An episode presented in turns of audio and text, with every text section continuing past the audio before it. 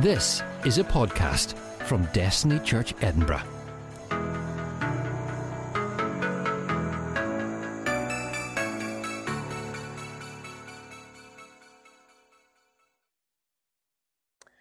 Uh, Martyn Lloyd-Jones is one of the greatest preachers in the United Kingdom, possibly for the last hundred years. He ministered just alongside Buckingham Palace, a place called Westminster Chapel, and he produced about 40 books. I spent a long time just going through his stuff, and I've listed a number, maybe a thousand quotations from him, which are worth having a look at. And I brought the books with me, not to sell. I'm quite happy to give them away. Uh, they are good. I can say that because I didn't write it. I've exploited somebody else's ideas. I do that all my life, actually. Uh, but what you can do is, you want to make a donation, then that can go towards your work on the streets. Martyn Lloyd-Jones, one of his quotes was, on the day of judgment, our greatest concern will be that we were not concerned enough. Our greatest charge will be that we were not concerned enough. Go to the best book, the Bible. And let's go to the 20th, no, let's go to the 10th chapter of the Gospel of Luke. And we're dipping into the 23rd verse, the 25th verse, where our Lord is given a question What must I do to inherit eternal life? And then drop down to verse 29. The questioner asks, Who is my neighbor? And Jesus, the master storyteller, says, a man was going down from Jerusalem to Jericho when he was attacked by robbers. They stripped him of his clothes, beat him, and went away, leaving him half dead. A priest happened to be going down the same road, and when he saw the man, he passed by on the other side. So too a Levite, when he came to the place and saw him, passed by on the other side. But a Samaritan, as he traveled, came where the man was. And when he saw him, he took pity on him. He had compassion on him. He went to him and bandaged his wounds, pouring in oil and wine. Then he put the man on his own donkey, brought him to an inn, and took care of him. The next day he took out two denarii and gave them to the innkeeper. Look after him, he said, and when I return, I will reimburse you for any extra expense you may have. Which of these three do you think was a neighbor to the man who fell into the hands of robbers? The expert in the law replied, The one who had mercy on him. Jesus told him, Go and do likewise. One of the greatest words in the New Testament, indeed, one of the greatest words in the Bible, is the word compassion. Compassion has as its root meaning, have, meaning having a tear in the eye. A tear in the eye. Time after time after time in the Old Testament you read that the God and Father of Jesus Christ has compassion. When Moses in the 32nd chapter of the book of Exodus says to the Lord, Show me your glory, we're told that Moses hid himself behind a rock. The glory of God passed by, and the divine voice said, The Lord, the Lord, the Lord of compassion. When Isaiah was writing his prophecy, he said in the fourth and fifth verses of the first chapter that Israel is less faithful than a dog or than an oxen or than any other animal. The oxen knows his owner, but you have forgotten. And time and time again in the authorized version of the Old Testament, you find that God is depicted as a person. We call that an anthropomorphism. He acts as a person. It's a metaphor. And he gets up early to seek people out. Seven times I get up early in order to show compassion. If you go to the 11th chapter of the book of Hosea, you get an interest, an insight into the heart of God. And he talks about Israel as his people who've left him. And he says, How shall I give you up, Israel? For I am a compassionate God. And when Jesus comes on earth, he sees people in need. He sees them as sheep without a shepherd, and he says, I have compassion on them. Listen to or look at what I think is the best definition of compassion I've ever come across. It'll roll across the screen, and it comes from one of the lectures at the college where I was privileged to be the, the principal. Compassion is the quest to be human as God intended. It is not a means to an end we are not compassionate in order to make converts. The purpose and motive behind compassion is to be like God. As God is, so you and I are to be. A man is set upon by thieves on a road that goes from Jerusalem to Jericho. But it also goes from Moscow to Peking. It also goes from Rio de Janeiro to Edinburgh. It's the road of life. And wherever there are people, there is need. And wherever there is church, it gets its credibility by endeavoring to distance itself from the popular philosophy and to embrace the teaching of Jesus Christ, par excellence, the Good Samaritan. What you have belongs to me, my first strapline, and I will take it.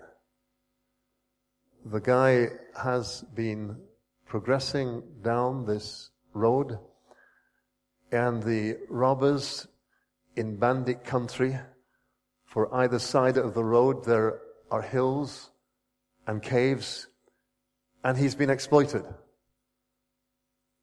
What you have is mine, and I'll take it.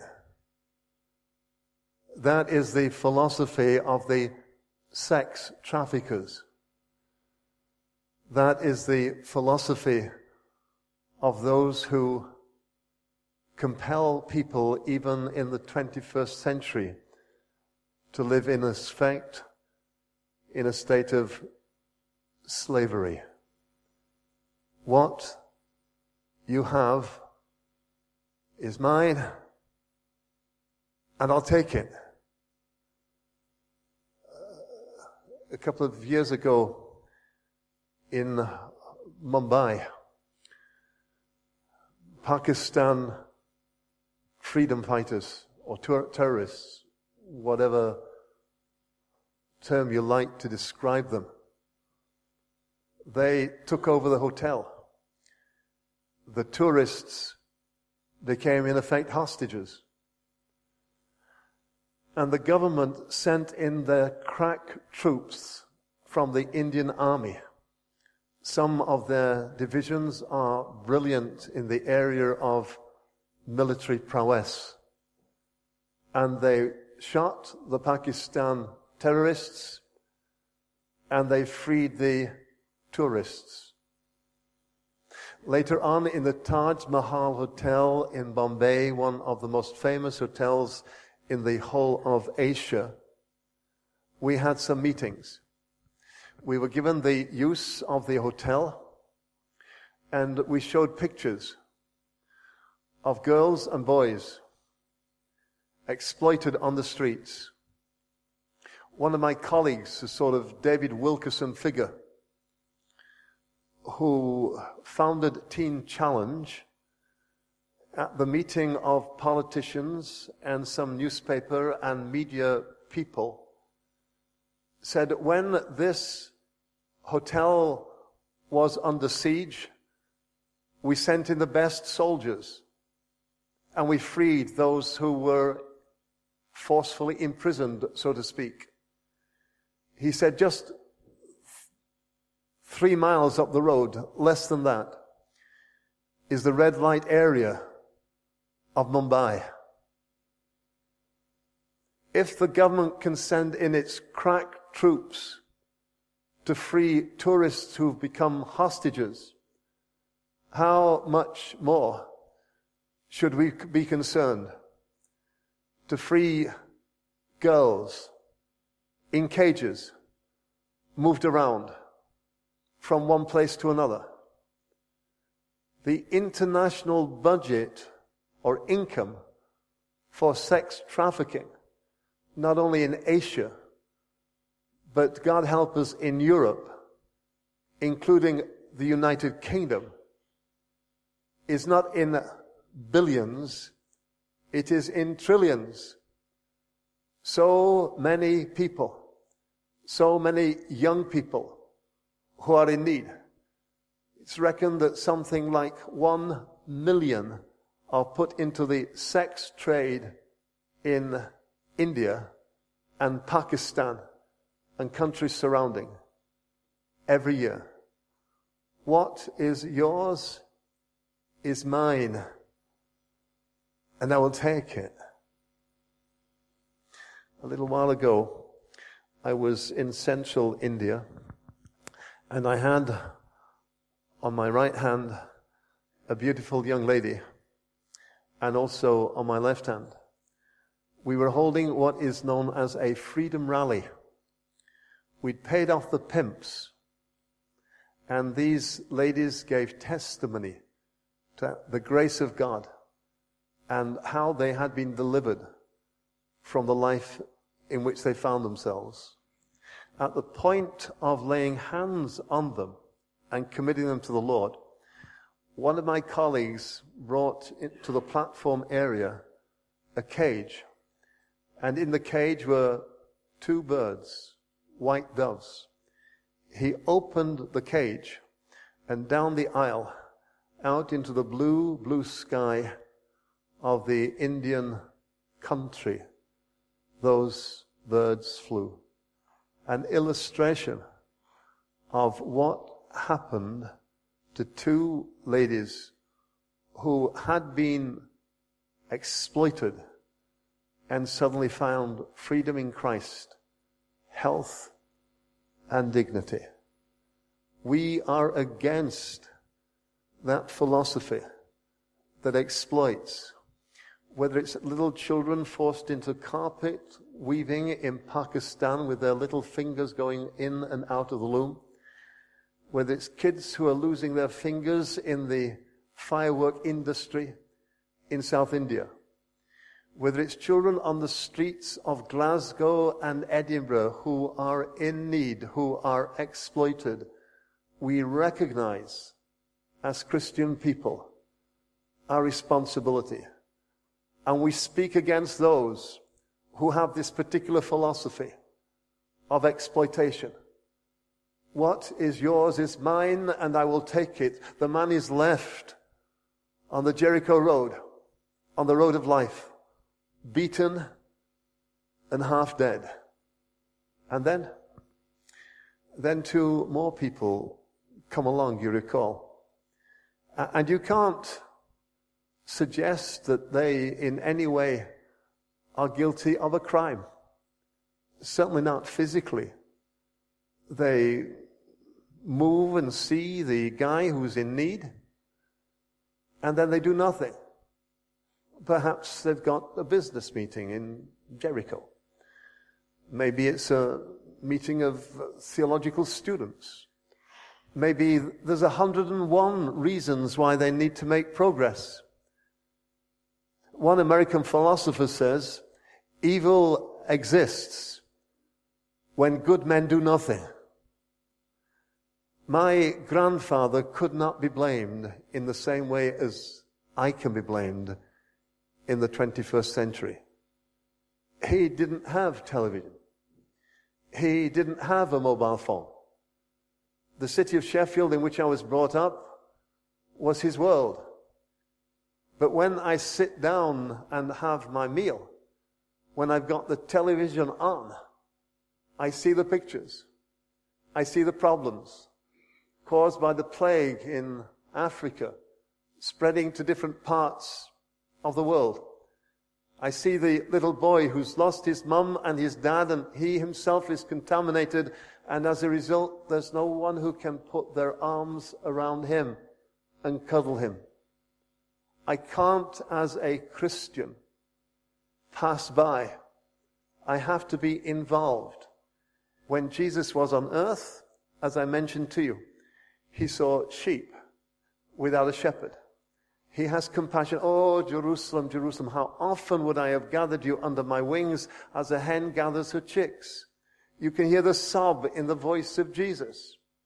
When you watch him on earth in his ministry, you discover that not only did he never exploit, but he never passed by. He recognized his responsibility. And I think you need to be congratulated for a concern in this area of Scotland to move out amongst those who are exploited. There is in Glasgow an organization called the Preshal Trust. It works in Paisley and Govan amongst the most underprivileged, marginalized people. It's gained its own credibility. In the college I was favored to lead, we used to have a bus. We called it the Buddies Bus. We went into Sauchiehall Street every weekend. We were there not to exploit.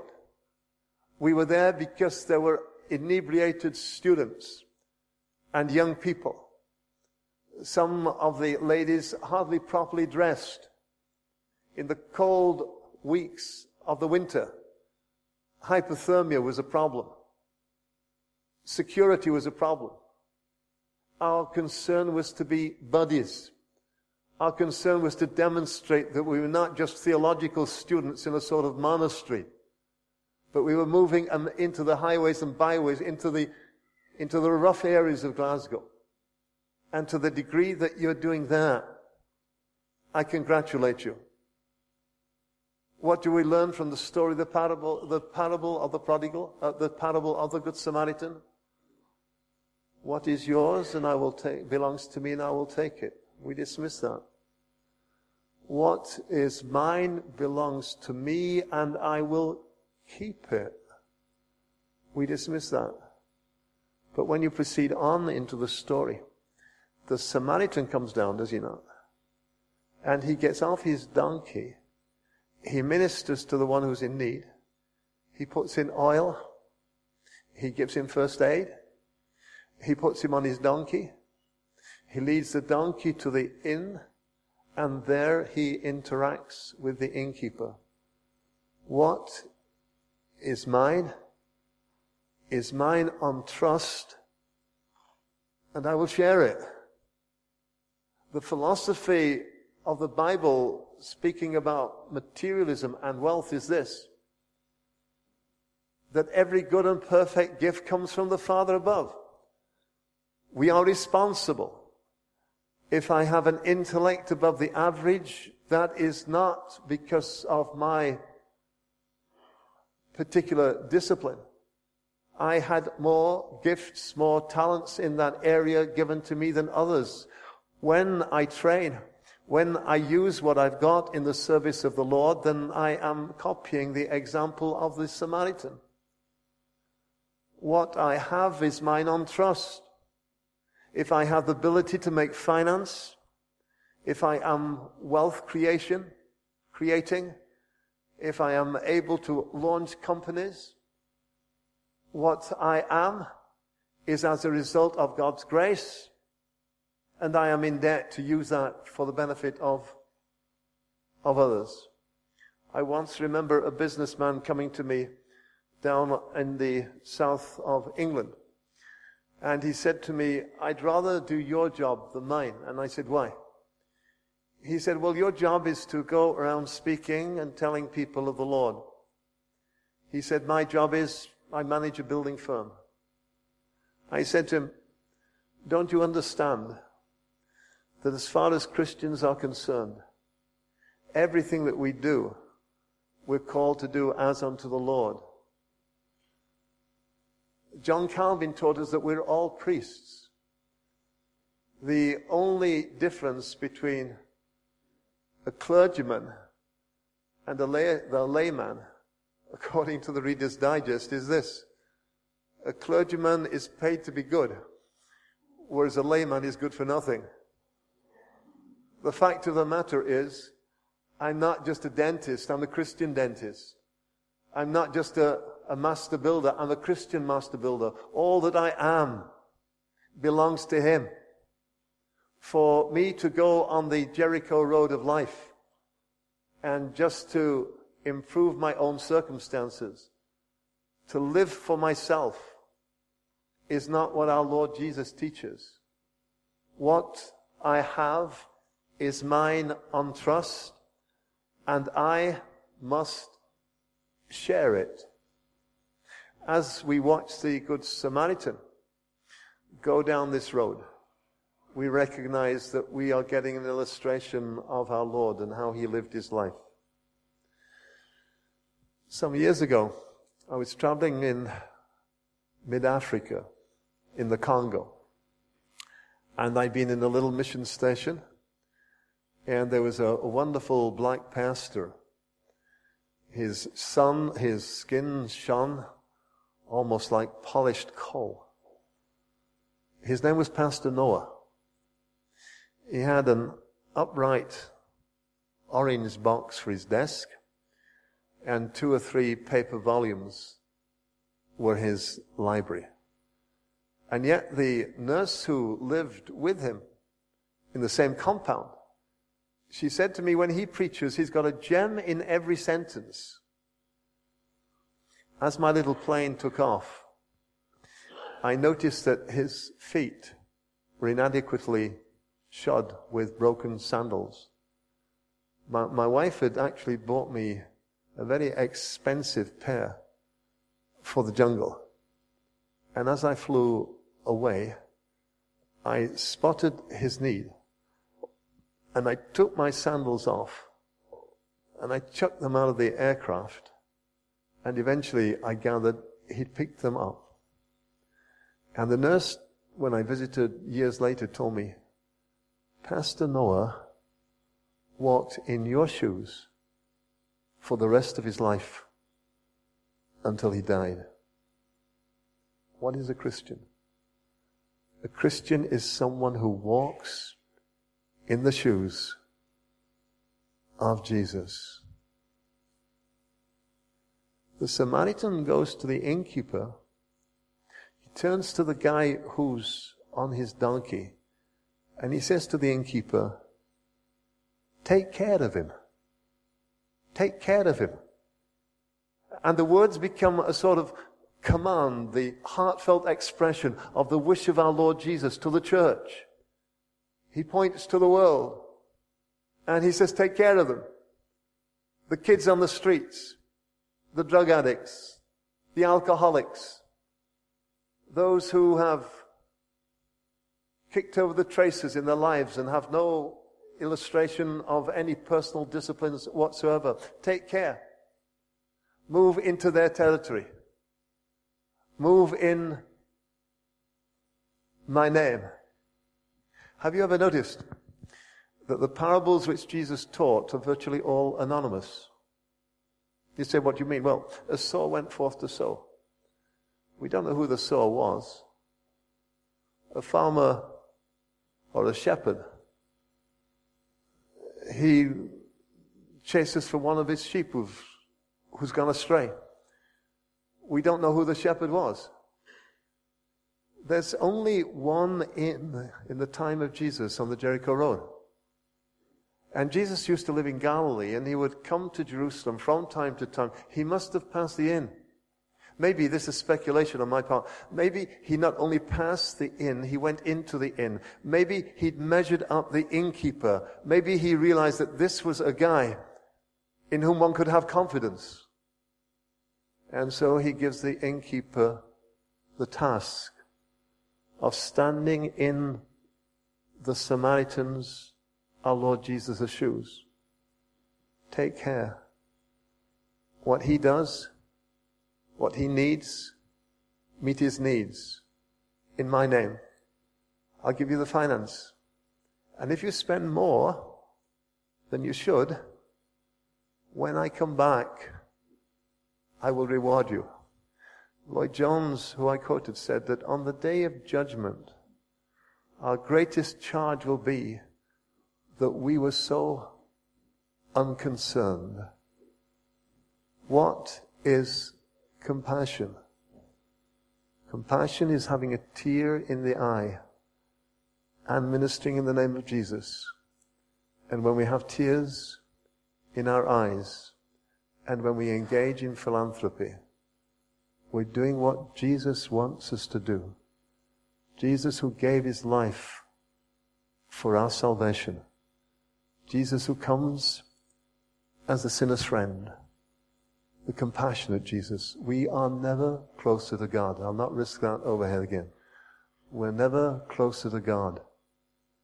Never doing more than what he wants us to do than when we show compassion. We show compassion not because we want to impress people, but because we want to be as God is, an illustration of His love for humanity. Maybe you could just pick that little picture of the young girl who I took in India, and she shows something from the United Nations as to what being compassionate is really all about. Hundred years from now, it will not matter what my bank account was, the sort of house I lived in, or the kind of car I drove, but that the world may be different because I was important in the life of a child, in the life of a street person, in the life of a drug addict, when I'm gone, all that will remain of me is the influence and the example for good or for bad of my life. One more thing. In the days of Jesus, there was a definition of a disciple. Jesus was not the only person who had disciples. A disciple would follow the master. And the teacher would often teach in the open air, not in a contained environment like this. And as the teacher walked, the disciples would follow. And because the sun was warm, there's a lot of dust on the ground. And as you walk, each footstep disturbs the dust, and the dust rises and it impregnates the clothing of the disciples. And that gave birth to another very important concept. A disciple is someone who walks in the dust of the rabbi. I want to walk in the dust of Jesus until my traveling days are through. Let's pray. Father, we are grateful for the opportunity that you give us in life to live for you and for your honor and for your glory. We bring to you a world where there's so much exploitation. And we ask, blessed God, that you will help the church to be the church. We pray, Father, for those who are desperately in need. We pray for the situation in Syria. We pray for the situation in Iraq. We pray against that plague which is creating so much havoc for so many people. We pray for Christians and others of goodwill who are involved at the cutting edge of need and poverty. I pray for this lovely church community here. Take us. Help us to avoid the extremes. Help us never to exploit. Help us never to be selfish. Help us to enjoy the privilege of giving, the privilege of shedding tears, the privilege of walking in the dust of Jesus. Amen. Thank you for listening. Do remember these books. Voluntary contribution if you want to make one, or just take my book free of charge. And God bless you.